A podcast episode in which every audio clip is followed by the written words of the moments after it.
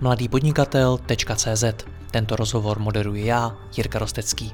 Nemohl bych to dělat bez partnerů, jako je ShopTet, který poskytuje nejpoužívanější e-shopové řešení v Česku. Stačí kliknout a začít prodávat. www.shoptet.cz A pokud chcete slyšet i moje speciální rozhovory, ve kterých jdeme z hosty ještě více do hloubky a podrobněji rozebíráme jejich zkušenosti, pak se přidejte mezi naše předplatitele. Více na www.mladýpodnikatel.cz lomeno předplatné. Užijte si poslech.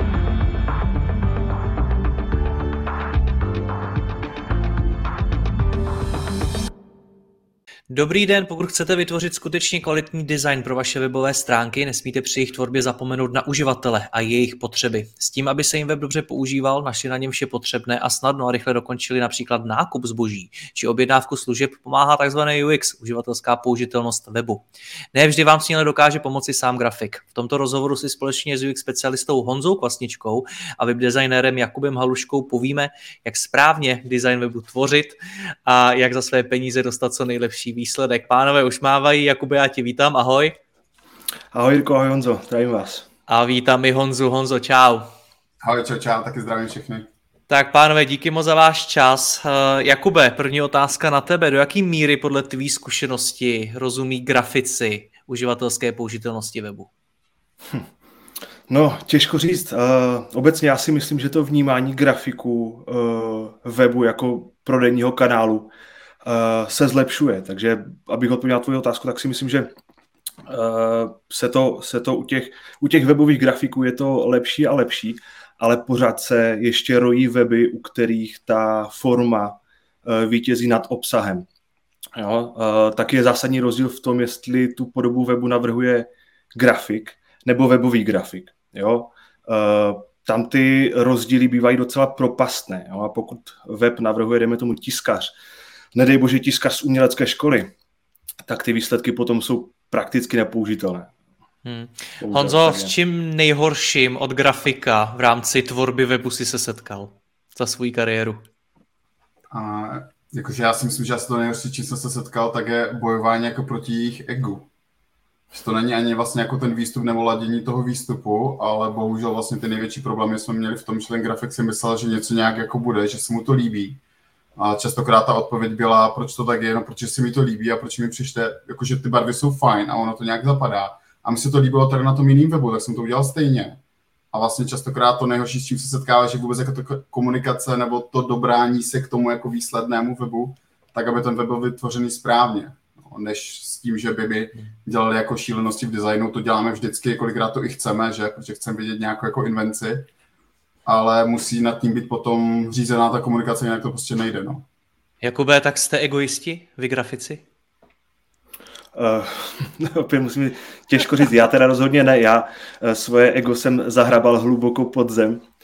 Uh, ale musím dát Honzovi za pravdu, protože jsem často byl v roli nějakého oponenta, když si mě klient objednal ať hodnotím práci jiného grafika. A setkával jsem se přesně s tím, co, co říká Honza. Jo, těžko, těžko s nimi argumentovat nebo najít nějakou rovinu rozumnou při, při zpracování toho designu. A často právě vítězilo to, že grafik to tak řekl a tak to jedině správně, což, což by tak jako rozhodně být nemělo. Hmm. No dobře, tak ano, se... spousta, spousta egoistů, pardon, pardon. V pohodě, my, my jsme se v podstatě dostali de facto i k definici toho, o čem se vlastně bavíme, co to je to UX. Do jaký míry je to, Honzo, o tom právě, co se mi líbí, co se mi nelíbí? Fuh, to je strašně těžká otázka. Jako spíše je to o tom ne, co se mi líbí, nelíbí, ale co funguje a co bude fungovat na tu danou cílovou skupinu, což je potřeba si uvědomit. Každá cílová skupina nám funguje úplně jinak. Důležité je potom vůbec, jako co navrhuje, jestli to web, aplikace, e-shop, na čem to budu používat na nějakém typu zařízení. Vlastně těch proměných, který mi říkají, vlastně, jaký ten výsledek by měl mít, je strašně hodně a vlastně je potřeba s nimi umět pracovat. Jo? Dám jednoduchý příklad, velice často grafik má nějaký super profi monitor, kouká na ten design prostě na retině tady v nejlepším rozlišení a pak prostě navrhoval aplikaci, kterou lidi používají na starých prostě noťasích, který mají kolikrát špatně nastavený jas a třeba tam vůbec nejdou číst jako texty. A on to vlastně jako bere, že tohle třeba jako nebyla jeho chyba, protože on to přece u sebe viděl jako dobře. Jo, ale vlastně nikdo se nezaobírá tím třeba, kam až tohle vlastně jako se může dostat, nebo jaký ty prvky nám to dokážou vlastně jako ovlivňovat. To, že venku bude svítit sluníčko, já držím telefon v ruce, znamená, že ten displej bude nějakým způsobem osvětlený, a že já musím nutně pracovat s nějakým kontrastem barev, pokud prezentuju jakýkoliv obsah.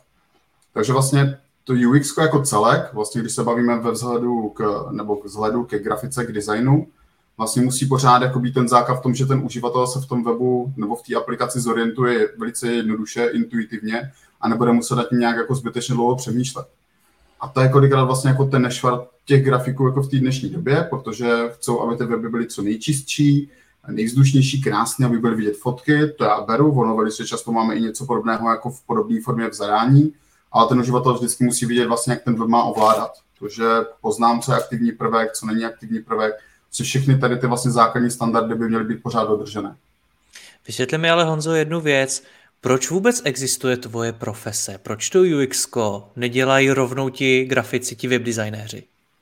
Uh, to je, tak to je těžká otázka. Uh, jednak je to vlastně kvůli tomu, že všechny ty obory se nám mnohem více specializují a kdyby někdo měl být specialista na všechny ty úrovně toho návrhu, tak uh, to by musel být fakt někdo, kdo v tom je už jako hodně, hodně let, protože tam je poměrně jako dlouhá učící křivka že v rámci toho, když ty chceš být grafik, tak musíš nutně vědět, eh, jak funguje branding, jak se používají barvy nebo nějaká psychologie barev, potřebuješ vědět, jak technicky se ten web vlastně jako vyvíjí, kde bude použít JavaScript, co bude zpracovat technicky, co nepůjde technicky, čím fakt jako nasereš toho vývojáře, když to tam dáš někde, prostě kolikrát je to obrázek na pozadí, vodoznak.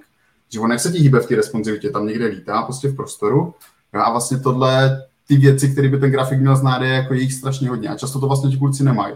A vlastně velice často grafici jsou více jako profese, která je hodně designová, hodně jako s tím grafickým vnímáním. A třeba to technicistní nebo ten technicistní pohled tolik nemají, proto je tam vždycky nějaká jako jiná rola, která tohle ještě nějakým způsobem supluje. Plus vlastně grafik nám často nechodí do nějakých jako výsledků AB testů, uživatelských testování. Je vlastně velice často spíš jako zavřený doma s tím počítačem, teď tam drtí vlastně tu grafiku, a vlastně nikdy nevíde ven a vlastně nevidí, jestli ty lidi ten web používají správně nebo ne. Jakube, teď mi tě líto. Já občas Jo, Kuba Jisten je super, jako s Kubou máme dobrou zkušenost, máme za sebou nějaký společný projekty, typicky třeba, co bylo boží, tak byla bezrealitka, kde jsme měli testování, Kuba dostával přímo výstupy z testování, a automaticky jsme řešili, jak ty věci vlastně jako zpracovat líp. A je super, že Kuba nad tím umí uvažovat a vlastně nebere ty věci jako kritiku na svou vlastní práci, ale na to, že prostě to, co vlastně řešíme, je, aby ten výsledek byl co nejlepší. A k němu je vždycky vede nějaká cesta. No, a to je právě jako, teď, teď to snad Honza Jakube vyžehlil trochu. jo, jo, to, to, trošku, trošku si mě ohladil.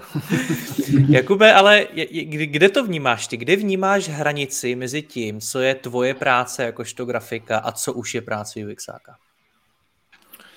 No, ona, ta uh, hranice tam je, ale ty dvě profese spolu uh, velmi úzce souvisí a měly by spolu velmi úzce spolupracovat. Jo? Uh, nemělo by to být tak, že UXák předá typicky drátě nebo wireframe, jakkoliv to nazvem, a už od něho, od něho není nic slyšet. Jo? Oni by měli být v kontaktu v podstatě od začátku do konce a abych možná ještě navázal na to, na, tu, na to co se ptal Honzi, na, te, na tu důležitost jeho profese, jestli to nedokážou dělat grafici. Samozřejmě, že dokážou, ale nikdy ne v takové míře, ve které je to potřeba. Jo, oni mají nějaký základní předpoklad k tomu, že uh, vnímají nějakou důležitost nějakého obsahu, nějaké principy toho, jak by se ty stránky měly skládat, ale tady si myslím, že dokonale funguje ta příměra k návrhu domu. Jo. Každý dílník, který na tom domu je, má nějakou obecnou představu o tom, jak funguje elektro, jak, funguje, jak se dělají omítky, jak, jak položit podlahu ale kdyby to měli dělat všechno a jenom tak to nikdy neudělají dobře. Udělají to nějak, ale nikdy to neudělají tak, aby to mělo být eh, stoprocentně eh, správně. Tak si pojďme představit situaci, kdy chci vytvořit grafiku na web v rámci třeba nějakého redesignu. Tak eh, čím ten proces vlastně začíná? Kdy je ten v podstatě den číslo jedna, Honzo? Huh, ten proces je dlouhý, záleží, co máme za typ projektu. Zkusím to úplně nějak jako zobecně, dejme tomu, že to bude prostě klasický web, tak většinou začínáme s tím, že si vlastně máme nějaký úvodní workshop a máme něco, čemu říkáme vstupní analýza. Snažíme se najít odpovědi na veškeré otázky, nebo takhle nejprve se snažíme najít veškeré otázky, na které bychom se měli správně zeptat. Na ty potom hledáme odpovědi, že častokrát ty projekty třeba zjistí, že dělají redesign, ale vlastně třeba jako formují, teď budu dávat příklady, třeba úplně novou nabídku, nové služby, že mění třeba jako cílovou skupinu, že třeba zjistí, že některé produkty, na které se zaměřovali, prostě vůbec nedává smysl, aby se za ně zaměřovali, protože prostě jim nevydělávají. Jo, takže vlastně typicky v rámci redesignu se mění častokrát vlastně jako spoustu nějakých jako aspektů toho, jak ta firma funguje. K tomu fungují vlastně ty první workshopy, nějaká různá cvičení, workshopy vůbec jako s jednotlivci, se stakeholdery, s těma lidma, co o tom rozhodují. Pak vlastně tam máme nějakou jako další složku a to je vlastně jako, že musíme si správně vůbec jako mě definovat cíle, co vlastně jako tím redesignem chceme dosáhnout. Jako dělám ho proto, abych měl ten web nebo chci větší business, nebo naopak jako chci třeba poutavější pro tu moji cílovku, protože jsem v B2B segmentu a chci vypadat nějak. No vlastně jako tohle je zase jako trošičku jiný. A pak nám tam vstupuje, já to zkusím rychle, nějaké jako vlastně části jako typicky jako branding, práce s cílovkou, nějaká cesta zákazníka, jestli je to orientované na jednu službu, jeden produkt, nebo ta cesta je delší, komplexnější, jestli se dokážu rozhodnout teď emočně a teď nákupuju, nebo to je dlouhodobý proces, klidně na půl roku, na tři čtvrtě roku. Vlastně tohle všechno nám do toho vstupuje a postupně nám nějakým způsobem krystalizuje vůbec jako to zadání až někdy pro tu grafiku, což častokrát je třeba jako 14. 15. bod v té celé nějaké jako realizaci, kdy se teprve vlastně potom dostáváme až k té grafice s tím, že ten grafik dostává buď teda jako wireframe nebo nějaký prototyp. Máme tam nějakou funkční specifikaci, jak by vlastně ten web se měl chovat, aby věděl, kde to je na klik, kde to bude na hoverfek a tak dále. Prostě ví přesně, co na tom webu, kde se má stát. Máme častokrát nějakou jako brandovou strategii nebo aspoň jako základní soupis, třeba dvě A4 brandingu, jaká je vize, mise, co chceme dokázat, jak se máme profilovat. Víme, co jsou hlavní konverze, co jsou dílčí konverze, tam mám jako takový jako vtipný story, že prostě třeba v celém designu byly nejvýraznější prostě barevní podkladové plochy a fotka úplně jako byla zabitá, konverzní tlačítka zabitý, ale hlavně, že tam bylo něco výrazného, takže takhle přesně ne. A pak přesně jako do toho vstupují nějaké jako další věci, třeba typicky jako technologie. Jo, protože potřebujeme vědět, jakým způsobem se ten web bude vykreslovat, kde ho budeme používat, jestli to bude aplikace, jestli někdy plánujeme mobilní aplikace, jestli to bude na typ, typicky hodinkách, co to často řešíme a takové jako zajímavosti. Takže ono, to, ten celý proces, než se dostaneme k té grafice, tak je kolikrát i tři až třeba jako šest měsíců jo, od toho zadání toho redesignu. Jinými slovy, klient není ten, kdo tvoří to zadání. To, to zadání už tvoříte nějakým způsobem společně.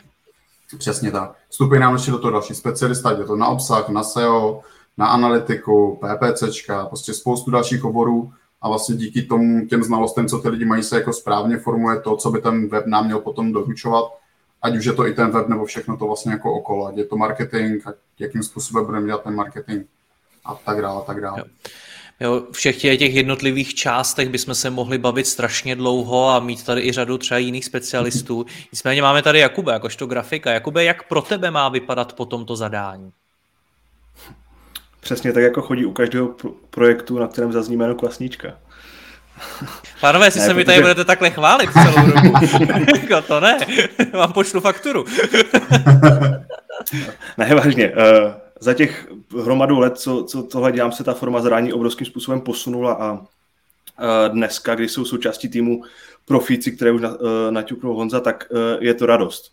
Ale abych odpověděl, v zásadě tím základním stavebním kamenem pro každého webového grafika je dráťák, wireframe, skica, jakkoliv to nazveme. A to, je, to je důležité pro to, aby ten grafik věděl vlastně, s čím uh, může a s čím má pracovat. Dále je potřeba si definovat nějaké základní pravidla uh, vizuální komunikace té značky.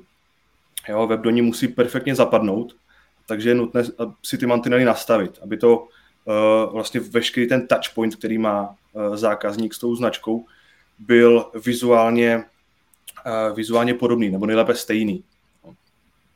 A dále mimo to jsou další důležité, důležité dokumenty, které uh, grafikovi pomohou, a to je třeba komunikační strategie firmy, je to definice cílových skupin, ať víme, pro koho ten web navrhujeme, protože je rozdíl to navrhovat pro, pro starší lidi, kteří, dejme tomu, mají nějaký, uh, nějaký zdravotní handicap, nebo pro, pro mladší lidi, jestli to děláme pro cílovku, která používá třeba velké monitory, nebo, nebo je to web nebo aplikace, která bude primárně používána na, na mobilních telefonech. Jo, všechny tady ty, všechny tady ty informace jsou důležité pro to, abychom k tomu, eh, k tomu designu přistoupili správně.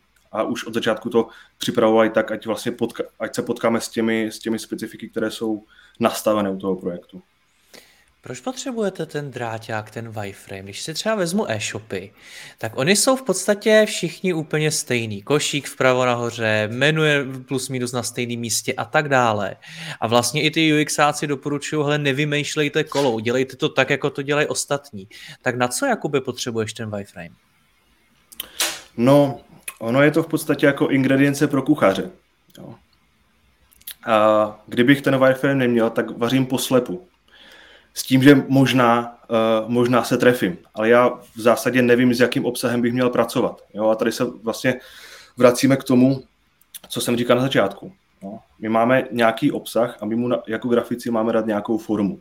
Jo? Nikdy by to nemělo jít naopak, protože ten výsledek by byl, by byl by neodpovídal tomu cílu toho webu. Jo? A ten cíl uh, se definuje na začátku a na základě toho cíle, který ten web má, se uh, připravuje ten, ten drátěný model, respektive kostra toho webu jako takového. A až potom bychom mu měli dávat nějakou vizuální podobu. Nicméně ty si tam řekl to důležité slovo obsah, to znamená, že součástí toho wireframeu už by měl být i ten obsah. Rozhodně, eh, protože pokud by tam byly jenom eh, obdelníčky s nápisem tady bude text a tady bude nějaký výpis, eh, tak je to v podstatě k ničemu, protože nevíme, jak dlouhý ten text bude, o čem bude mluvit, Jo, eh, ten obsah je důležitý pro to, abychom to dokázali podpořit třeba nějakou fotkou nebo nějakou doplňkovou grafikou, která potrne vlastně to sdělení, které v, které v tom textu je. Takže nejlépe pracovat už uh, s finálním obsahem, pokud finální obsah ještě nemáme, tak aspoň s jeho kostrou, která definuje nějakou jeho, nějakou jeho délku a sdělení, které má ten obsah předat. To je, co si, to je, to je určitě důležité.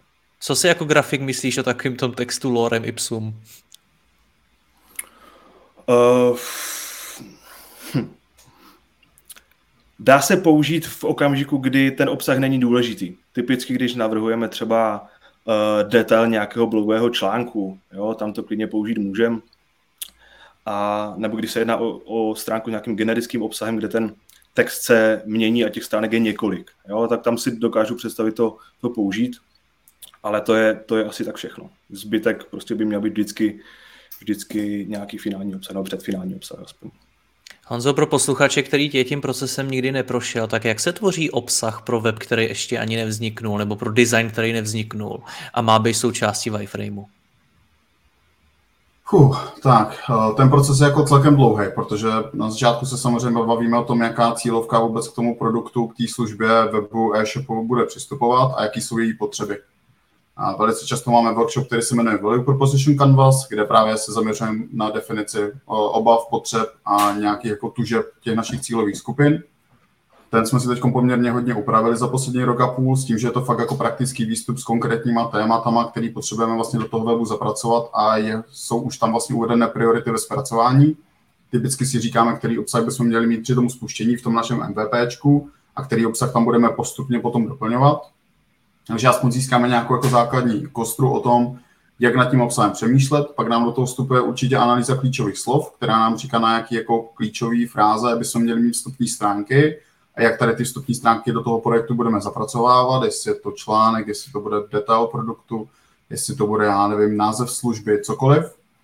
A pak nám do toho vstupuje typicky vlastně nějaké předvytření té obsahové strategie, aby jsme věděli, jak s tím obsahem celkově pracovat, protože ono to není jenom ten obsah na tom webu, ale velice často to bereme vlastně jako celek. Takže jaký bude mailing, jak budeme posílat automaticky triggery, nebudeme, jaký budeme mít posty na sociální sítě, budeme dělat katalogy, fyzické věci, vlastně jako cokoliv, že se snažíme tomu dát nějakou jednotnou formu.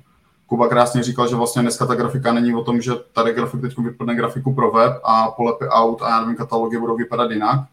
Ale dneska je o tom, že vytváříme nějaký design systémy, což je nějaká jako jednotná vizuální identita toho projektu a vlastně ve všech těch touchpointech, tedy jako těch místech, kde ten zákazník se s tou naší značkou potkává, tak by vždycky měl zjistit vlastně, že to jsme my.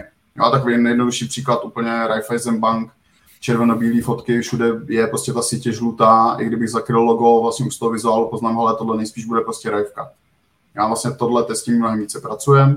Když se vrátím zpátky k tomu obsahu, tak potom vlastně máme i nějaký jako brandový pohled na ten obsah, protože ne, čas, ne vždycky jako tam máme jenom obsah, který má být striktně pro tu cílovku a být třeba vysoce konverzní, ale častokrát je potřebujeme být nějak vnímání tou cílovou skupinou, takže vlastně nám do toho vstupuje ještě právě nějakým způsobem ten branding.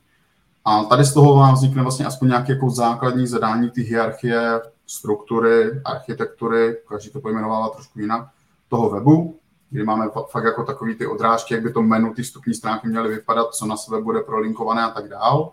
A z toho už si vlastně vydefinováváme, jaký teda typový obsah na těch jednotlivých stránkách budeme potřebovat. Jestli když tady máme, já nevím, detail workshopu, takže ten detail workshopu musí být nějakou kostru, že musí být popis lektora, že by měl mít nějaké reference, že by měl mít fotky a to si vlastně tam nějakým způsobem vlastně rozklíčujeme. A teprve potom, až když máme takhle jako hezky rozklíčovaný ten obsah a víme, jak s ním pracovat, tak teprve potom se až vlastně vytváří jakýkoliv zadání v rámci drátů nebo v rámci uh, jako prototypování. OK. A proč podle tebe, Honzo, nemá smysl skopírovat tu konkurenci nebo nějaký jiný web? Hele? Nemyslím doslova i s tím obsahem, ale prostě to, jakým způsobem mají třeba pojatou tu grafiku. Uh, neříkám, že to vždycky nedává smysl. Někdy je fajn se vlastně jako tím trhem inspirovat. Uh, vlastně analýza konkurence je jeden z nějakých jako základních výstupů, který děláme při jakýmkoliv redesignu.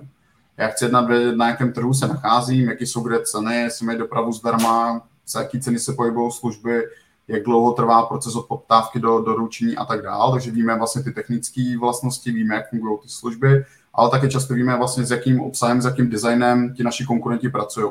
A jestli v tom není nějaký jako patterns nebo nějaký vlastně související chování, související prvky, které nám častokrát jako definují vůbec celý ten trh nebo nějakou tu kategorii toho trhu.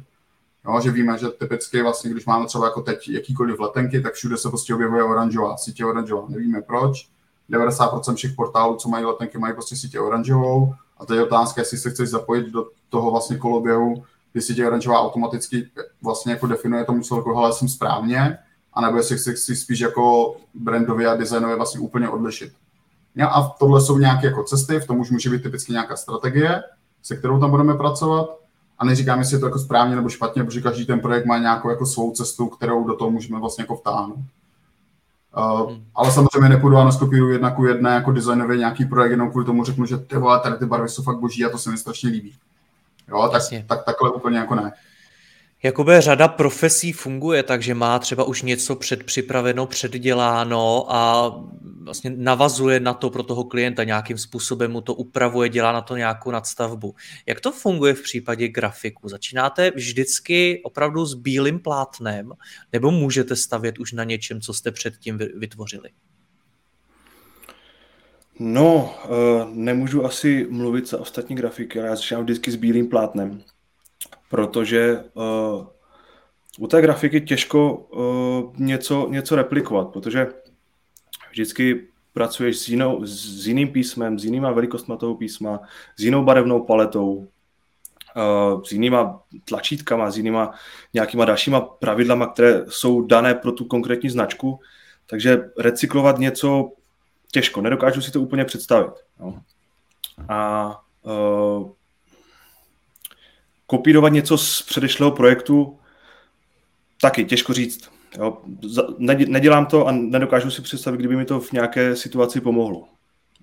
Kde je tam prostor pro tu kreativitu. To, co popisuje Honza, je vlastně to, že vám jakožto grafikum chce dodat co nejvíc informací, abyste stříleli opravdu na jisto, abyste přesně věděli, co máte udělat, jak to má vypadat a podobně.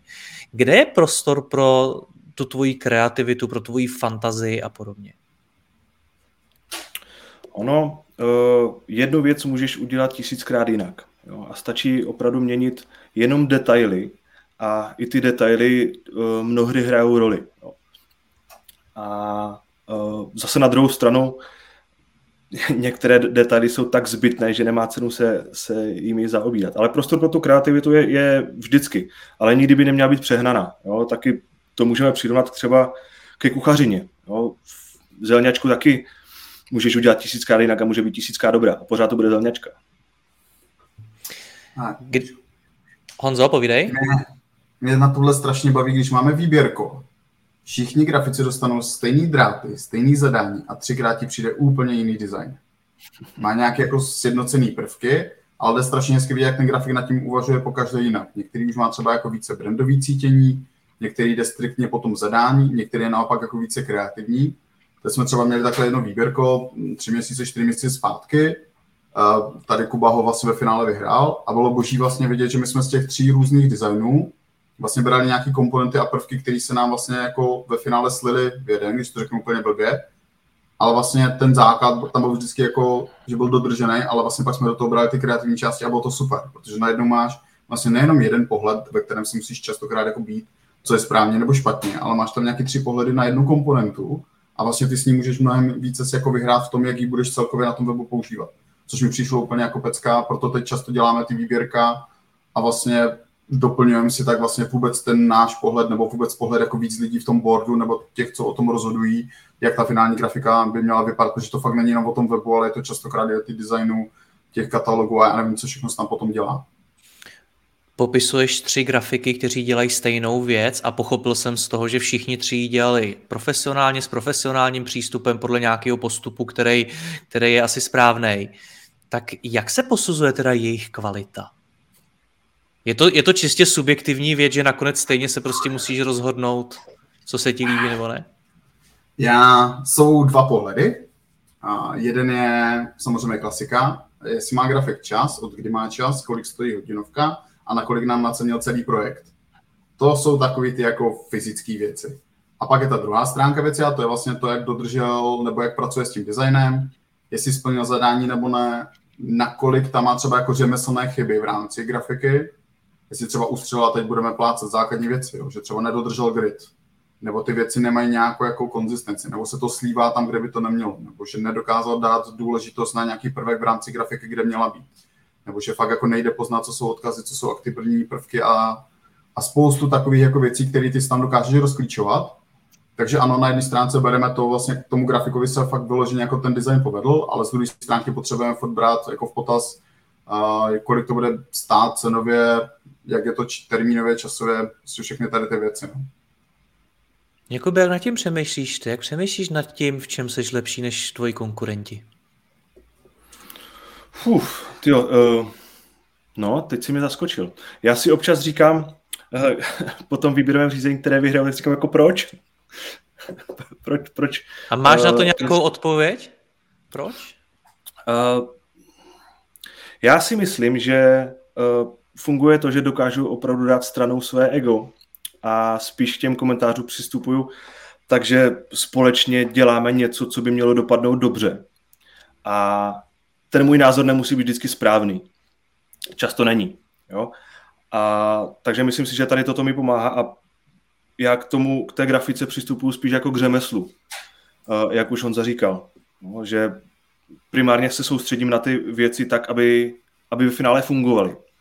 A až potom na druhé koleji mám to, jak ty věci vypadají, nebo spíš řeším takové ty dekorativní elementy v té grafice, ale primárně se zaměřuju na to, aby ten web jako celek vizuálně fungoval. Takže myslím si, že toto, toto mi asi pomáhá a možná mě doplní Honza, který, uh, který tu moji práci často hodnotí.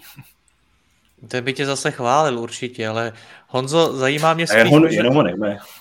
spíš mě zajímá jiná věc.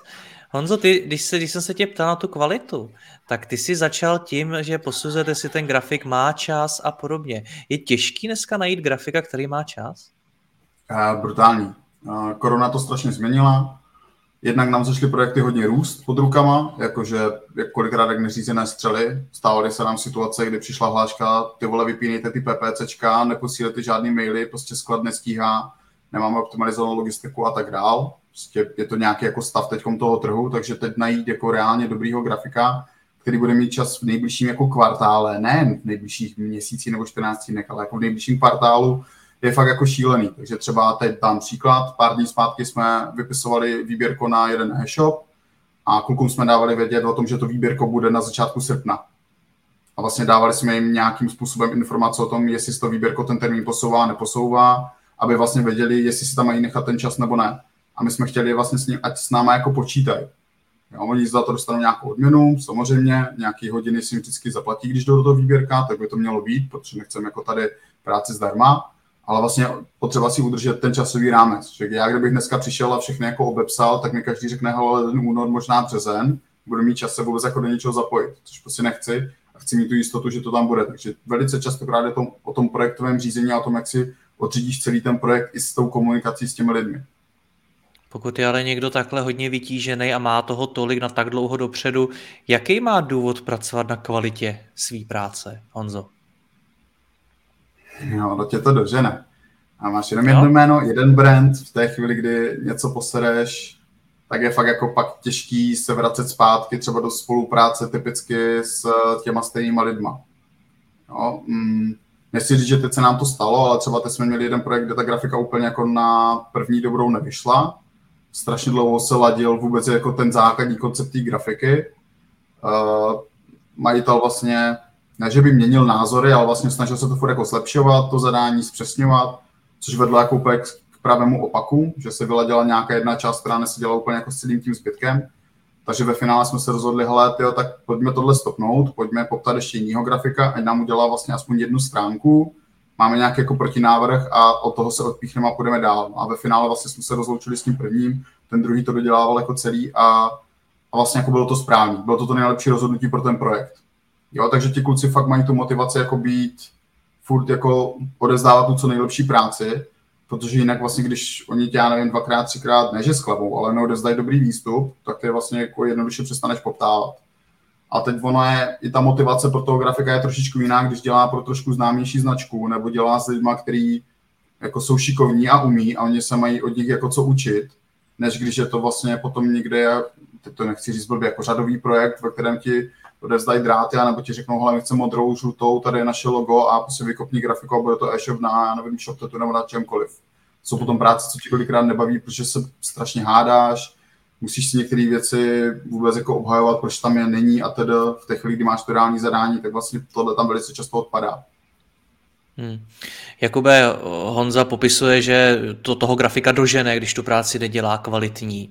Ty jsi se určitě setkal nebo si viděl řadu jiných grafiků. Vnímáš to taky tak, že je to třeba dohnalo nějakým způsobem, ta pověst špatná, kvalita práce? Určitě, určitě. A to není jenom o té uh, řemeslné zručnosti nebo o tom výsledku, který dodají, ale i o té komunikaci. Jo? Protože zase se vracíme k tomu egu, kdy uh, byť ty výsledky jsou třeba, třeba perfektní, tak jakmile někdo nedodává na čas a nedrží dohody, tak je to prostě uh, červené světlo a červený papor prostě s takovými malýma pracovat nechceš. Já musím uh, říct asi jednu svoji zkušenost. Já jsem se domlouval na jednom projektu s jedním grafikem, nebo designérem, uh, jakkoliv to nazvem, a dvakrát jsme si domluvili schůzku.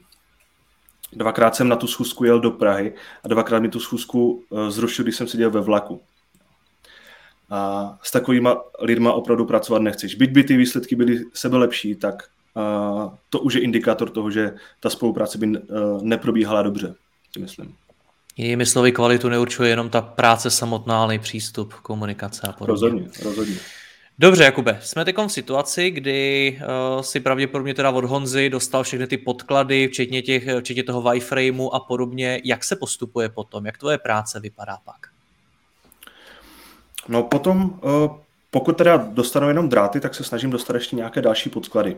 Jo, typicky to jsou, to je to, o čem jsem mluvil, tak to už nebudu dál rozvádět. Tak, přesně Ale tak. když už, když už začnu, začnu pracovat, tak začínám uh, nějakou jednou stránkou uh, z toho typicky e-shopu nebo webu, čehokoliv. Ale začínám jednou stránkou a vždycky nejlépe tou nejdůležitější. Ať je to na e-shopu detail produktu, na nějakém korporátním webu, je to třeba prezentace služeb. Vždycky začínám jednou stránkou, na které se snažím nějak definovat nějaký grafický směr, který potom dále rozpracujeme do toho webu. A na té úvodní stránce uh, se vždycky zasekneme nejdíl. A je to dobře, protože tam si musíme definovat všechny ty pravidla, které se potom propíšou dál. Kdybychom ty základní aspekty měnili v průběhu, jdeme tomu v polovině nebo ke konci, je to časově strašně náročné. Kdybychom měnili uh, velikosti písem, tak se to musí propsat třeba na, na 120 stránek, dejme tomu. A to už ti zabere třeba, třeba dva dny. Takže začínám, začínám to jednou stránkou, kde, kde si definujeme tu, tu podobu, kterou uh, promítneme dál. A Jakmile si tady toto schválíme, tak postupně zpracovávám další a další stránky podle nějakých nastavených priorit a podle zadání. Chápu, a než se k ním dostaneme, tak mi řekni, to je, to je přesně ten moment, kdy tomu klientovi přijde ta první stránka a je to takový to, kdy jsem to taky sám zažil mnohokrát, že se bojíš to otevřít, protože teď nevíš, co tě čeká, jestli se ti to bude líbit, nebo se ti to nebude líbit. Jak ty pracuješ Jakube s tě, těma reakcemi, protože ty jsou do značné míry subjektivní, do značné míry emotivní, ten mhm. klient ti může říct, hele, mně se to nelíbí, já jsem čekal fakt něco jiného. Což je úplně v pořádku.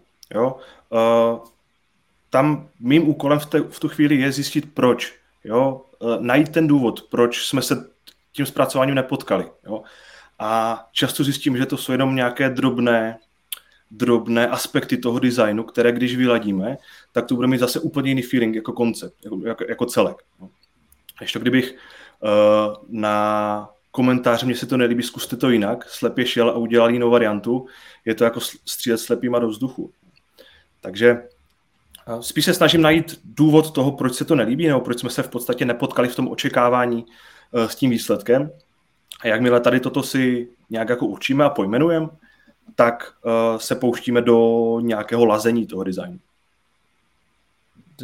Teď bylo i pro mě možná zajímavé to, jak říkáš, že kdyby si šel a rovnou slepě udělal novou grafiku, tak se vlastně nikam neposuneš. Ty vlastně vůbec nevíš, no. co tomu klientovi vadilo. No, přesně tak. Jo. To by, to, bylo by to uh, zbytečná ztráta času jak mého, tak klienta, a projektu obecně. Jo. Takže my si opravdu potřebujeme udělat nějakou diagnostiku toho problému, ať víme, víme co léčit. Jo. Protože takhle bychom mohli uh, sádrovat levý kotník, když by nás bolelo pravé rameno. A stalo se ti někdy, že si skutečně tu grafiku pak úplně celou předělával? Hmm, teď si to nevybavím, jestli, jestli to tak bylo, ale uh, asi jsem určitě dělal nějaké zásadnější úpravy. Jo. Okay. Uh, to, to se stane. Uh, myslím si, že to není, není žád, uh, žádná, žádná chyba, protože opravdu ten, uh, to pojetí toho, toho designu může být, jak říkal Honza, ve, ve třech případech úplně jiné. A uh, možná bych to ještě rozvedl tu odpověď, protože každý ten designer má nějaký svůj rukopis, jo, který vlastně propisuje do veškeré své práce a jsou typy projektů, na které se nějaký grafik jednoduše nehodí. Jo. Stalo se mi to taky, jsem dělal hodně imageový web, kde uh, ta moje práce úplně nezapadala do toho konceptu, který bylo očekáván. A já jsem dobrovolně z toho pro, projektu ustoupil, protože jsem věděl, že ten výsledek asi uh, trvalo by asi dlouho, než bychom se dobrali k nějakému odpovídajícímu výsledku. Abu. Tak jsme se dohodli s klientem, že, že prostě se domluví s někým jiným. Hmm. A, a, a bylo to úplně v pohodě. Jasně. Řekněme ještě jednu věc. Ta, ta stránka, ta první stránka, kterou pro toho klienta uděláš, co to je za stránku? Je to desktopová verze, nebo mobilní verze, nebo tabletová verze? Co to je? Záleží na projektu. Jo? Jestli uh, děláme e-shop, u kterého je uh, drtivá většina návštěv nebo nákupu nebo konverzí, jako to pojmeme z desktopu, tak vždycky začínáme desktopem. Ale pokud řešíme aplikaci uh, nějakou webovou, která je primárně používána na telefonu, jo, tak bychom tě, tomu měli přistupovat takto. Jo, že vlastně na, hmm. navrhneme, ono se tomu říká mobile first, že navrhneme tak. první pro telefon a potom to rozpracováváme dále. Honzo, přesně, přesně jak říká Jakub Honzo, mobile first, já jsem to slyšel mnohokrát a mnohokrát jsem četl i to, že by se mělo začínat tou mobilní verzí. Je to pravda? Podle tebe jako UXáka? Já už jsem několikrát říkal, že my máme jednu takovou jako krásnou uh, zkušenost, kdy jsme předělávali velký projekt vaší čočky ve stylu Mobile First, že se nám tenkrát jako rostla závratně návštěvnost z mobilu. A měli jsme tam Martina Michálka, prostě fakt jako špičky z oboru, co si můžeš vlastně jako tady říct. A ono to všechno jako dopadlo super, ten design byl dobrý, super rychlý to bylo, ale ty konverze vlastně jako z toho mobilu nám vzrostly třikrát, plus minus. No ale poměrně vysoký desítky procent konverzí spadly z desktopu, který furt vlastně v té době měl ještě jako mnohem více objednávek než ten mobil. Takže ono dělat jako jenom striktně mobile first v té chvíli, kdy neuvažuješ nad tím, nebo ne, že neuvažuješ, my jsme uvažovali nad tím, jak to bude na tom desktopu, ale bylo to o tom, že jsme byli víc jako fokusovaní na ten mobil. Takže já třeba nemám rád takový ten přístup, ale teď to bude jako mobile first, tak jako to většinou jako je to takový ten alert, hele pozor, ne, ne, ne, budeme odezdávat rovnou desktop, tablet, mobil, rovnou budeme hodnotit všechny tady ty tři varianty a ty tři varianty vyledíme na jednou. V té chvíli, když mám tu jednu stránku vylazenou, tak jdeme na další. Ale vím, že vlastně mám veškerý pohledy, který to má mít, tak mám vlastně zkontrolované. Že pak přesně přijde, nebo často se mi stalo, je vývojář, ale tak jo, my budeme osekávat teda ten mobil, aby ten mobil byl co nejrychlejší a oni ti vyhážou ty konverzní prvky. A pak si jako divíš, proč ty stránky předtím měly prostě, já nevím, 2,5% konverze, a pak to spadne na procento. Jako, a teď co se tam stalo? No, tak ty vole, jako, tady jsi mi odstranil spoustu věcí, ty to schováš, ono to nejde vidět a to je potřeba tam jako mít uh, to know-how vlastně, abys věděl, jak to máš postavit. Ty jsi ten příběh vaši, vašich čoček uvedl tím, kolik tam dělalo špiček ve svém oboru. Jak se vám to teda mohlo stát, takováhle chyba? Ale bylo to úplně, byli jsme jedni z prvních, co vlastně jako něco takového udělali. Šli jsme po tom, že chceme co nejvíce ten web osekávat. To bylo jako jedno ze zadání, protože jsme tam měli spoustu obsahů, na který ty uživatelé nereagovali. Měnili jsme nějaký podklad v rámci datové analytiky, takže tam byly úplně nové pohledy. A věděli jsme, že ta první varianta nebude úplně na 100%, ale prostě chtěli jsme si to vyzkoušet a počítali jsme s tím od začátku.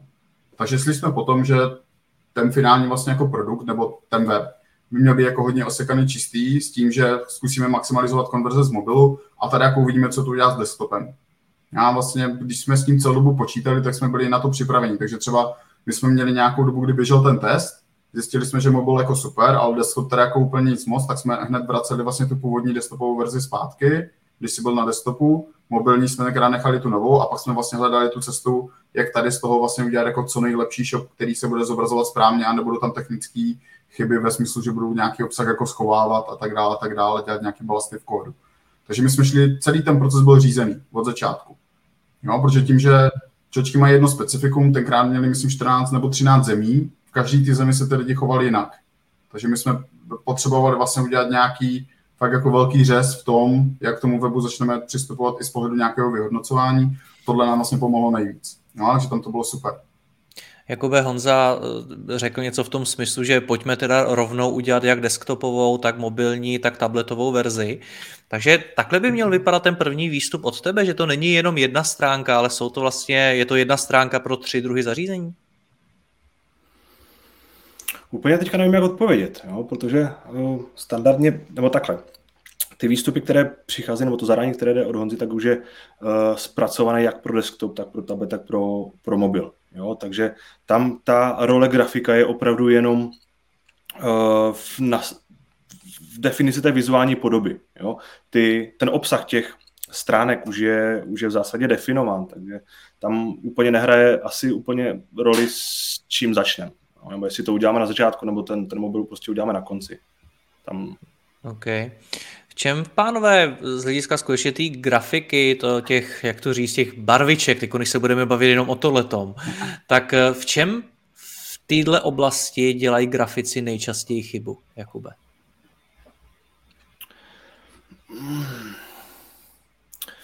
Já si myslím, že když uh, dávají větší váhu na to, jak ten web vypadá, než na to, jak funguje. Jo? Uh, když, co se týče těch barev, tak třeba používají nekontrastní barvy, kdy text není úplně dobře čitelný na pozadí, jenom protože že to hezky vypadá. Takže tam si myslím, že bývá, bývá hodně chyb tady v tom. Jo. Dále potom velikost textu. Jo. Někteří grafici pracují s velmi malým textem, protože oni to na svých monitorech přečtou, ale jakmile to dostane uh, někdo, kdo už má, jak jsem zmínil, nějakou uh, vadu zraku, tak už je tam problém. No, takže takže asi tak, nevím. nevím tyhle ty, tyhle ty monitory zmiňoval předtím i Honza, kde říkal, že když to někdo dělá na retině, tak to vypadá jinak než na nějakým starým monitoru ještě, ještě s blbým jasem a podobně. Jakoby, jak ty tohle to řešíš, to je tu hardwareovou stránku věci? Je vlastně pro tebe jakožto grafika dobrý nápad koupit si co nejlepší monitor, retinu a podobně? Eh, koupit si a pracovat na ní ano, ale testovat bych to měl eh, na těch nej, nejlevnějších zařízeních, jo, nejdostupnějších monitorech, nebo na, na zařízení, které je, u kterého je větší pravděpodobnost, že to ti zákazníci nebo, nebo uživatelé budou používat. Jo. Já sice mám dobrý monitor, ale každou grafiku, kterou, kterou uh, zpracovávám, tak si potom kontroluji na dalších zařízeních. Ať to jsou uh, jiné lepší monitory, ať to jsou horší monitory, ať je to tablet, je to telefon, a dneska už existují, nebo existují už dlouho, nástroje na, na spočítání třeba hodnoty kontrastu, která je správná. Jo, máme nějaké čtyři, čtyři základní uh, hodnoty u toho kontrastu, které je potřeba které je potřeba dodržovat. Nebo čtyři úrovně, tak kdybych, abych to řekl správně. OK. Honzo, napadá ti nějaká další chyba, kterou třeba Jakub neřekl a kterou v této fázi grafici dělají a já jakožto klient si na to mám dát pozor? Ale tam takový ty jako základní technicky, že se nedodrží ty jednotlivé jako pravidla nebo standardy, které by v rámci toho webu měli používat a to, že přesně poznám, co je aktivní prvek, na co se bude dát kliknout, nebo že mi vlastně nedodržují velikosti nějakého toho plátna, nebo nepracují s tím gridem a vlastně rozstřelí to, což znamená, že tomu vývojáři prostě strašně jako vlastně stíží práci. Pro zjednodušení představte si stránku, že má nějaký layout, máte úzký sloupec, široký sloupec a já v první části webu udělám široký, úzký, pak tam dám o něco uší a pak tady ten široký a pak to vrátím zpátky, tak už to není jeden layout vlastně pro ten vývoj, ale jsou to tři nějaké jako různé úrovně, kdy se ten kód musí vlastně členit a tak dále, takže tohle je tam potom jako poměrně častý. A přijde mi, že to, co je jako super, že grafici se poslední dobou mnohem více vzdělávají, takže už třeba ty designy jsou takový jako vlastně více konverznější, když to takhle řeknu, více poutavější, umí dávat daleko větší kontrast na důležité věci. Jo, což by si měli vždycky vlastně v rámci té grafiky zkontrolovat. A dále, jak tady padlo, nějaká čitelnost, nějaká, uh, nějaký kontrasty, práce s tou barvou. Určitě ta kontrola na různých monitorech zařízení. Typicky mám prostě iPhone, mám Android, mám uh, vlastně tři tady sady jako monitorů, kde si to dokážu zkontrolovat, abych viděl, jak to je. Dokonce u Kuby u jednoho projektu jsme testovali design na úplně jako šitovým projektoru, jestli to fakt jako, protože oni tam často promítají v té firmě, mají tam projektory a vlastně ten design toho webu nešel číst. No, ale že jsme vlastně jako přistoupili k nějakým úpravám, aby to bylo lepší. No, a vlastně vždycky jako bereš potaz nějakým způsobem tu cílovku.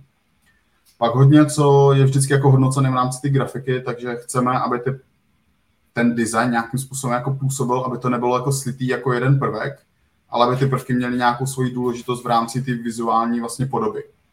No, takže hodně řešíme, jestli to je designový shop, tak má mít velké fotky, má mít čistotu toho designu. Když je to zase úplně něco jiného, máme, já nevím, eh, stránku služby, potřebuji tam dávat ukázky, tak ty ukázky musí být zvýrazněné, nebo nějaký příklady, nebo to, že máme nějaké zkušenosti za sebou, tak ty čísla musí být velký. Jo? A vlastně jsou to nějaké jako aspekty toho, jak ten návštěvník by měl na to první skenování toho webu vlastně tu službu vnímat.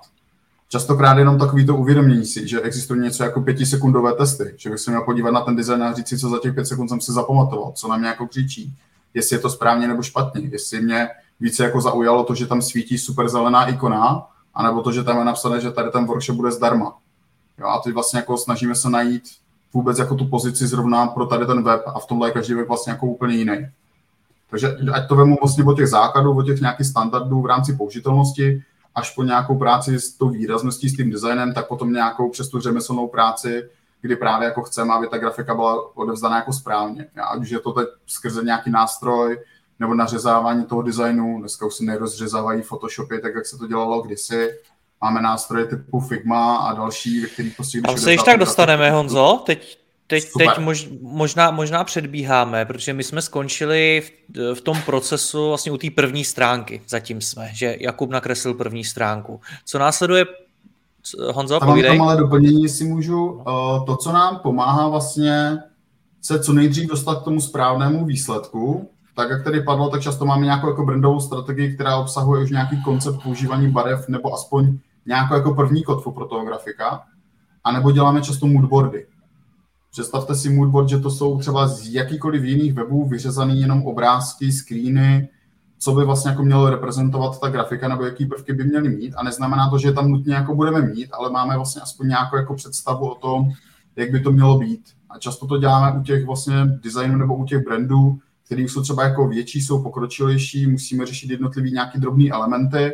Už to není jenom o tom, že ten web bude fakt jako složený z těch funkčních částí, ale někde na pozadí se něco zobrazí, vygeneruje, je tam nějaký jako motion efekt, je někde, když začnu scrollovat, někde se něco stane, lítají prvky, nelítají prvky a tak dál. A vlastně tohle nám zase pomáhá daleko víc přesně tu představu na tu první dobrou o tom designu toho celého webu nebo té aplikace. OK. Pohodě. A když tak můžu kdykoliv vypnout, ale takže dobrý. Jakube, eh, první stránka je hotová, co následuje teda potom? Ten moodboard? Moodboard by měl předcházet ještě té první stránce, jo, protože z toho moodboardu bychom měli vycházet. Ale když už máme tu první stránku hotovou, tak přistupujeme k těm dalším podle důležitosti. Jo, typicky třeba u e-shopu pokračujeme s katalogovým výpisem produktů, pokračujeme na nějaký nákupní proces, přes uživatelský účet a tak dále. A postupně zpracováváme jednotlivé ty stránky, na kterých se objevují nové a nové elementy. A občas se může stát, že i v tom, v tom procesu, dejme tomu třeba v půlce, zjistíme, že by něco mohlo fungovat lépe. Jo, i, i když už to máme třeba schválené, nebo máme to, máme to na jiných stránkách, tak zjistíme, že něco může fungovat lépe. Takže to upravíme a upravíme to i zpětně. Jo, což se stát může, je to, je to sice náročnější ta úprava, ale, ale stát se to každopádně může. A tak postupně zpracováme další stránky podle uh, toho rozsahu, který je definovaný buď ve wireframech nebo, nebo v nějaké skice. A jak my vlastně tady toto dokončíme pro, pro desktop, tak připravujeme responsivní pravidla pro, pro tablet, pro mobil, zase v nějakém rozsahu, tak ať je to pro kodéra použitelné, ať ví, jak si s tím designem vlastně popasovat, co se týče nějaké responsivity. No a v neposlední řadě připravujeme nějaký style guide. To je v podstatě knihovna uh, veškerých prvků, které se na tom webu opakují v, v, ve všech možných stavech, ať to jsou tlačítka při, při hover stavu, při kliknutí, když to jsou neaktivní tlačítka, ať to jsou formulářové prvky, fotky, tabulky, cokoliv. Kdy do toho vstupuje ten kodér, Jakube?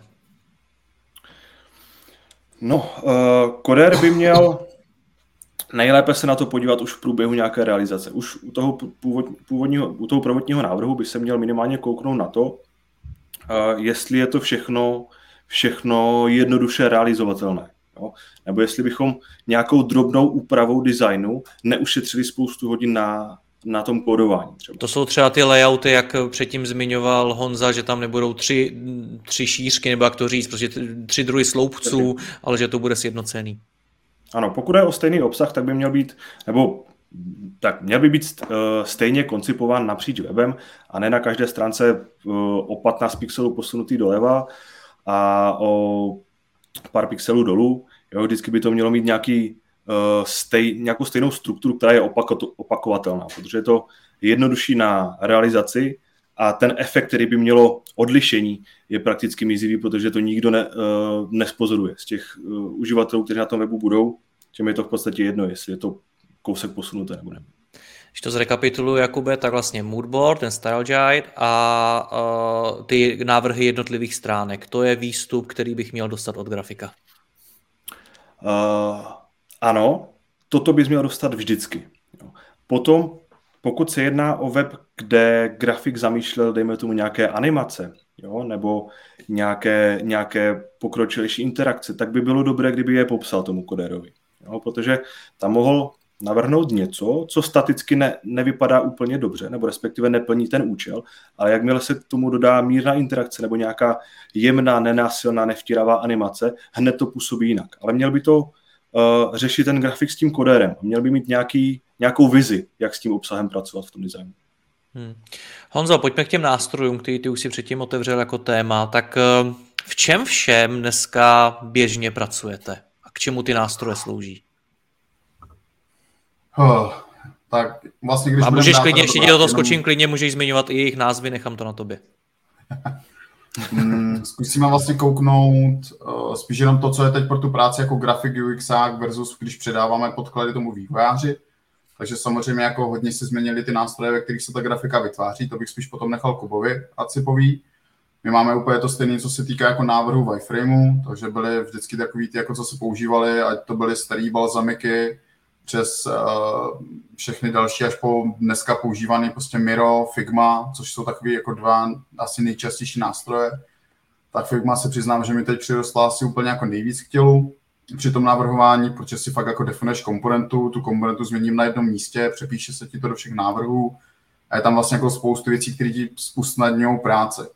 Jo, I tak je vlastně vždycky brát potřeba v potaz to, co je cílem toho projektu. Když vím, že budu dělat, já nevím, tady návrhy pro nějaký jednoduchý formulář, tak nepůjdu prostě do složitého nástroje, ale udělám to tak, aby tomu klientovi to nezabralo co nejvíce času, toho mojeho. A když dělám vlastně jako jednoduchý části, a když fakt budu dělat něco jako složitýho, tak už si vždycky musím zamyslet, který ten nástroj teda pro tu danou realizaci bude nejvhodnější. Takže to spíš tady z tohoto pohledu.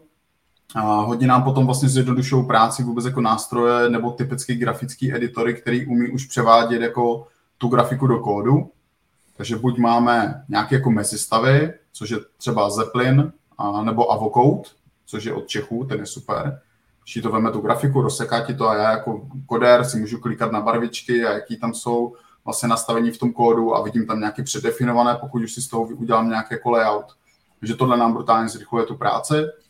A pak to jsou určitě jako další nástroje, kterých kontrolujeme, ať už to je vlastně nějaká přesně, ne že konverznost, ale výraznost toho obsahu. Je tam ten kontrast kontrolovaný, díváme se na zobrazování na různých typech zařízení, což je třeba jako SOSLab nebo jiný nástroje, které jsou třeba trošičku dražší, ale vyplivne z toho fakt jako strašně jako hezký výstupy. Jo, že tady toto nám to celkově zrychluje. A za mě jeden nástroj, který mu nutně musí zaznít a který používám vlastně denodenně, tak je InVision. Jmenuje se invisionapp.com. Je to hlavně pro nahrávání jakýchkoliv vizuálních uh, částí, cokoliv. Může tam být web, může tam být banner, může tam být cokoliv, co je prostě vizuálního obsahu. Ono se vám načte ten obrázek, vy na něj klikáte a děláte tam tečky, kde chcete cokoliv okomentovat a tam vlastně valíte ty komentáře a je boží, že třeba přesně, když mi přijde jakákoliv první grafika, podíme to do toho, celý to okomentujeme za ty lidi, co do toho mají vstupovat, což se snažím jako co nejvíce zmenšovat, lidi grafiku nehodnotí 12 lidí, kteří se nezhodnou na tom, která barva je zelená, ale musíme mít vždycky nějaký jako koncept a vlastně tam jedeme tak dlouho, dokud všechny komentáře fakt jako nejsou vyškrtaný, pak víme, hele, máme finál, super, exportujeme, jdeme dál. No, takže vlastně ten proces se nám strašně zrychlil, protože dneska už se nekóduje tak, jak se kodovalo tím starým způsobem a je to vlastně mnohem rychlejší a a ten čas, vlastně, co tam vždycky byl tady v tom, tak dáváme do jiných částí, které nám potom pomáhají právě celkově v té realizaci. OK, Jakube, ty jsi se tak hezky usmíval, co tě rozesmálo? Uh, to, jak on zazmínil to komentování v InVisionu.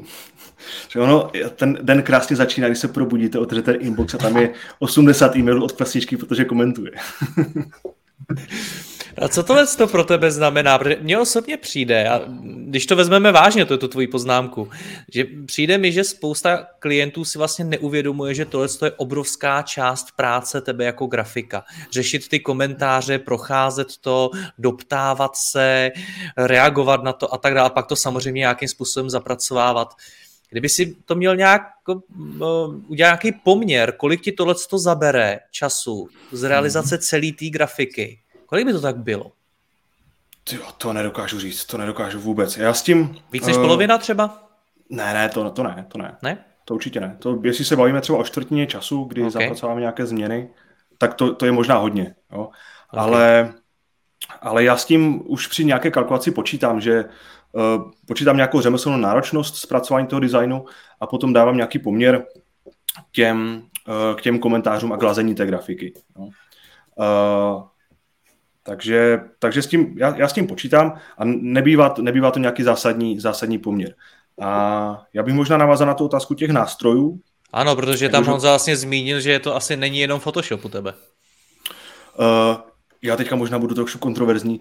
Přátelé, pokud za váma přijde grafik a odezdá eh, design ve Photoshopu, tak nebrat. Jo? Nebrat.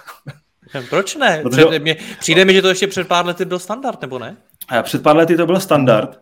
Uh, ale dneska už, jak už on zmínil, eh, ty nástroje jsou jiné a jsou rychlejší, jsou efektivnější na práci jak grafika, tak na jakékoliv úpravy a v neposlední řadě jsou příjemnější pro kodéra, jo, protože uh, ty, ty softwary dneska už dokáží opravdu uh, rozřezat tu grafiku uh, samotné, dokáží dát uh, CSS zápis jednotlivých těch elementů, dokáží vám vyplivnou barevnou paletu v přehledné struktuře.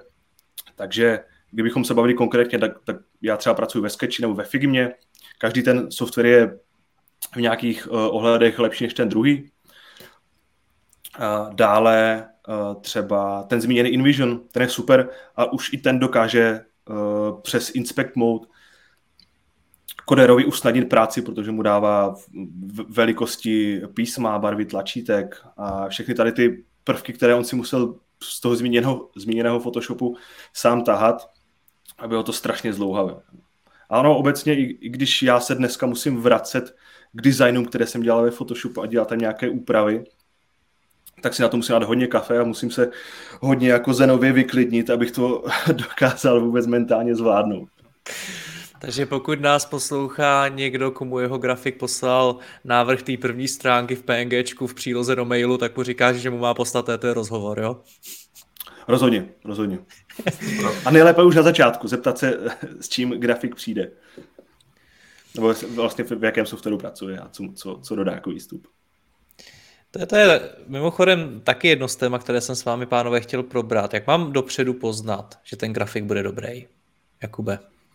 Zeptat se ho na ty nástroje, třeba může být první otázka, která mi lecos, lecos napoví. Jsou nějaké další otázky, které můžu položit? Ale já úplně nevím, jestli bude mít klient kompetenci v tom posoudit, jestli ten grafik je dobrý nebo není. Jo? Eh, na základě nějakých výstupů a dokáže si říct, jestli ten grafik dělá práci, která se mu třeba řemeslně zamlouvá, jestli eh, ty jeho výstupy se mu líbí, když vezmeme tady tu metriku. Ale já si myslím, že by měl vždycky dát nějaké doporučení. Jo? Že by Eh, měl jít přes nějaké další odborníky na tom trhu a nechat si doporučit grafika. Jo, protože myslím si, že rozhodně by ten grafik neměl být první člověk, kterého eh, klient osloví, když chce řešit nový web nebo úpravu toho stávajícího. Honzo, jak ty poznáš na tu první dobrou kvalitu grafika? Mě třeba napadá možná cena, protože občas narážím na grafiky, které říkou, děláme vám design za pět tisíc a podobně. Stoprocentně jako cena je z jako ukazatelů, i když tady v tom mě teď jeden klučina utvrdil, když jsme dělali poměrně jako velký projekt, který nemůžu jmenovat. Měli tam interního grafika, který bral nějakých 300 korun na hodinu a ten design byl boží. A mi to poslal, já jsem to na tu první dobrou otevřel a bylo to takový to, že na to čumí s tou otevřenou hubou a sedneš si na prdel a ty vole, a on bude 300 korun na hodinu. To bylo první, co mi furt tam jako svítilo někde v hlavě. Jo, že nemusí být vždycky jako ta cena jako úplně ten směrodatný ukazatel. Samozřejmě už ukazuje nějakou kvalitu, anebo to, že ti kluci už si umí říct, o správnou cenu vzhledem k tomu, co přináší tou svojí prací.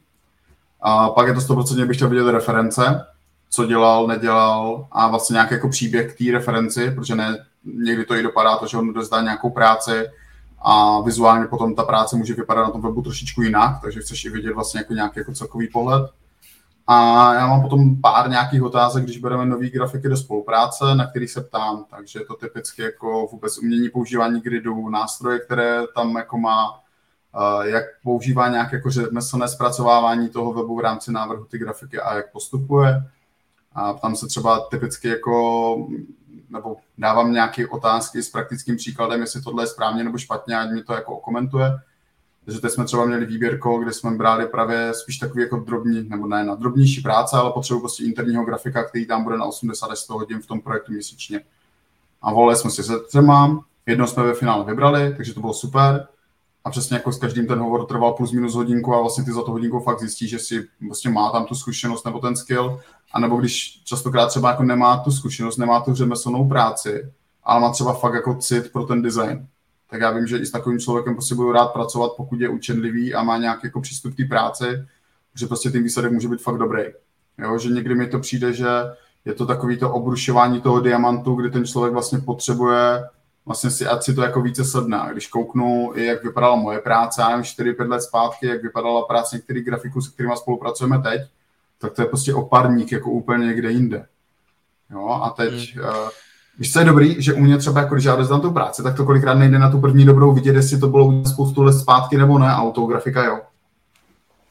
jo takže kdyby se podíval na Kubovy práce nebo jakýhokoliv 5, 6, 7 let zpátky, tak určitě poznáš vlastně, kdo to dělal, protože tam je nějaký jako rukopis, ale poznáš tam třeba ten zub času, protože ty prvky se zpracovávaly jinak. Jo, a máme vždycky nějaké jako období, jak se ty věci dělaly. Honzo, a co UXák? Kde sehnat UXáka? Protože velká část té práce, jak jsme popsali zejména na začátku, tak je pro něj. Tak kde ho sehnat? Uh, jestli někdo máte, prosím vás, volného UXáka, pište. Uh, to je teď jako jeden z největších problémů. a co mám teda dělat jako klient, když mi všichni říkáte, že nejste? Grafici nejsou, UXáci to je evidentně ještě horší, tak co máme jakožto klient dělat? Uh, je to o penězích, vlastně... je to o něčem jiným? Dobré, budeme upřímní. Velice často UX nejde po penězích, jde po výzvě. Ať je to nový brand, nový typ projektu, nová cílovka. Vlastně já to tak jako velice často mám, že třeba, nevím, teď mi přišly dvě poptávky z banky a prostě do toho nejdu, protože už jsem si tím prošel, vím, jak to tam chodí a často jako tuším, že ta moje práce nebude nikdy v životě zpracovaná, jenom jsem tam pro někoho checkbox, že si splní, a tohle máme novou grafiku, boží. Jo, takže vlastně tohle ne a hledáš ty zajímavé projekty nebo to, v čem bych se třeba chtěl někdy dozdělat. Jo. Třeba strašně mě bavil jako vlastně průmysl jako s letenkami, jak funguje, co se dělá s datama. A pracovat pro, já nevím, Orange SK, prostě koukat, jaký tam mají personalizace, co dokážou udělat s tím zákazníkem a tak dále. Takže, Takže je to hodně o tom, přesně tak, položit tu výzvu před něj, pak je to nějaká, Něco? když ho chci třeba hodně jako urvat, tak častokrát máme třeba jako dobrý lidi na té spolupráci, kteří prezentují, že tam budou. Aby on měl jistotu, že tam třeba ty ostatní jako aspekty té práce budou odezdány fakt správně. A takže třeba častokrát toho člověka můžu nalákat na to, že hele, dívej, tady v té spolupráci jsou prostě ti a ti a ti, s těma budeš mít workshopy, od těch dostaneš výstupy a můžeš se něco nového naučit. No, protože velice často UX musí být ta houba, která sosá ty informace vlastně ze všech těch různých odvětví, ať je to SEO, ať je to JavaScript, ať je to kódování, jsou to ERPčka, co je kde k napojení a co kde se vygeneruje personalizace, tak aby mohl pokračovat dlouho. A vlastně snažíme se mu dopřát vlastně to vzdělávání i skrze tu spolupráci, která by tam nastala. Takže třeba to je taky jako zajímavý aspekt. Samozřejmě potom jako finance, nějaký jako časový horizont, případně i styl práce, jestli je to vlastně offline, online, každému vyhovuje trošku něco jiného, v tom je třeba zase jako najít si toho parťáka. A, no ale jako je, je obecně jako problém. Jako oni jsou, nemají třeba čas hned, jako počkáš si, a, ale musíš se fakt jako doptávat, musíš volat a musíš okay. zjišťovat, kdo teď má čas. Je to těžké, jako, no. ale to jako, tak všem, no. Jakube, ty jsi k tomu chtěl něco doplnit? Klidně povídej, jestli jsi to nezapomněl. Uh, chtěl, nezapomněl, snažil jsem se. uh, já si myslím, že z, po, z pohledu klienta uh, měl by to začít řešit dřív, než to potřebuje. Jo, protože ono uh, pozbírat tým kvalitních lidí uh, tak, ať mají prostor uh, společně nebo v návaznosti na sebe je, je strašně složité dneska. Jo? Dneska opravdu typicky uh, lidi mají uh, plno na měsíce dopředu. Jo? Takže úplně, úplně to nefunguje, takže vlastně klient přijde a potřebuje to řešit za týden třeba. Jo? A často to tak ani není, jo? že by to opravdu potřeboval. Takže já z mého pohledu začít řešit rozhodně dříve, než, než je to potřeba a mít nějaký Eh, dostatečný čas na to se, se všema těma lidma domluvit a naplánovat ten projekt. Jo? Protože ono, jak se říká, nikdy není čas a peníze udělat to pořádně, ale vždycky je čas a peníze udělat to znova. Pánové, já vám obou Moc děkuju. Eh, zajímá mě na závěr jedna věc a prosím vás o to, abyste to nějakým způsobem zrekapitulovali, ale z jednou věcí. Mě sleduje spousta podnikatelů všech velikostí, jak od malých živnostníků, malých firm, malých e-shopů, pak samozřejmě po ty velký. A já v průběhu toho rozhovoru několikrát přemýšlel nad tím, jestli to, co vy mi říkáte, jestli je jenom pro ty velký a jestli si to ty menší vůbec můžou dovolit. S menším rozpočtem, s menšíma možnostmi a tak dále. Pojďte mi říct takový nějaký minimum, pokud chci opravdu uh, třeba zredesignovat svůj web a chci to udělat co nejlíp, ale nemůžu na to, na to, na, na to dát x milionů, tak jak mám postupovat? Honzo, Honzo začneme u tebe. Uh, častokrát je to vlastně o tom, jaký lidi už v tom projektu máš a jak jsou šikovní. A viděl jsem projekty, které se fakt dali jako zredesignovat v tom procesu ne za vysoké jako 100 tisíce, ale za nějakou jako rozumnou částku. Měli jsme i menší projekty, kdy prostě řekli na rovinu, ale tyjo, máme tady prostě 100 tisíc a já potřebuji, abys mi fakt jako pomohl a řekl, jak je 100 tisíc investovat co nejlíp, s tím, že mi má vypadnout nějaký jako rozumný web na konci. A nebavím se, jestli to budeme redesignovat, jestli budeme na jinou platformu, nebo co bude. A vlastně povedlo se to. Jo, takže já si myslím, že tohle jde, vždycky je potřeba vědět vlastně, jako, jaký je ten cíl, jestli úplně když to zobecním, častokrát ty lidi omezují ten rozpočet na ten nový web jenom díky tomu, že si myslí, že to třeba jako nebude fungovat a pak zjistí, že se rozhodli a rozoupali do něčeho, co tady půl roku teď řeší a ono to nesplňuje ani ty základní potřeby. Jo, takže spíš, než se začneme bavit o jakýkoliv ceně, vždycky řešíme nějaké návaznosti na to, jaký je cíl, co fakt jako nutně potřebujeme, to se osekává a pak teprve hledáme nějaké možnosti řešení. Jo, teď máme třeba u jednoho klienta přesně řekl, hele, my máme 600 tisíc prostě na nový shop, chceme redesignovat, No a ve finále děláme redesign na ShopTetu, kdy se vším všudy úplně všechno, co tam je, bude za 70 tisíc a zbytek peněz použijeme na úplně jiné věci, jako tvorba kontentu nebo nějaké jako další věci, které tomu klientovi přinesou biznis. Jo, že to není o tom, že teď nutně těch 600 tisíc musím vzít a v úvozovkách utratit a navalit do toho nového webu, když vím, že vlastně on nepotřebuje nic, co by bylo jako pro něj unikátního nebo upravovat si na míru. Že vždycky se snažte si tohle nějakým způsobem vlastně jako uvědomit, řekněte si potom, jaký proces chcete, anebo se snažte hledat vlastně jako neže hluchá místa, ale takový ty místa v tom procesu, která, kde dokážete ušetřit čas. A jeden příklad za všechny, to jsme měli přesně projekt na ShopTetu já nepotřebuji, aby ten grafik vlastně rozkresloval úplně všechny stránky. My jsme zadané, že má udělat sedm stránek plus nějaké jako komponenty, které se na tom webu budou generovat. Ten kodér je hodně šikovný, víme, že prostě v toho kodéra máme 100% vlastně nějakou důvěru. On dokáže podle těch předdefinovaných barev a podle toho vizuálu ty věci dodělávat tak, aby to do toho designu sedělo, takže nutně nepotřebujeme, aby ten grafik dělal všechno. Ale grafik potom dostane nějaké hodiny na kontrolu té práce toho kodéra, jestli to zpracoval správně nebo špatně a vlastně zjednodušujeme si ten proces. Takže i když se kolikrát jako tohle prezentuje, že ty procesy jsou strašně jako dlouhý, tak někdy to jde fakt jako zrychlit a někdy si to dokážeme zjednodušit, co se snažíme i u těch velkých projektů. Že ne přece jenom jako nechceš utrácet prostě spoustu hodin za něco, co by třeba potom nikdo nepoužil, ale vždycky si říkáme fakt jako co pro ty projekty teď dává smysl. Super, dělá to nějakým způsobem efektivně, jsem rád, že to zaznělo. Jakube, jak bys odpověděl ty, když za tebou přijdu a řeknu ti, hele, potřebuju prostě zredesignovat web, ale nemám na to tak obrovský rozpočet a přicházím za tebou jakožto za grafikem. Co bys mi poradil? No, pr- primárně bych uh, se snažil zjistit, proč ten web chceš redesignovat. No. To je alfa omega veškerého rozhodování, co vlastně bude následovat. A já jako grafik, kdyby za mnou přišel s nějakým omezeným rozpočtem, uh, tak ti řeknu, že investice do grafiky na míru je zbytečná. Jo, protože myslím si, že by to mělo jít po těch prioritách. Jak už jsem zmínil, ten obsah je, je král na tom webu. Jo? Uh, neměl by ustupovat formě. A často si klienti myslí, že nějakou vizuální změnou na webu se vyřeší problém, který tam je. Jo? Ta úvaha je licha, protože ten problém je jinde než v nějakém vizuálním zpracování.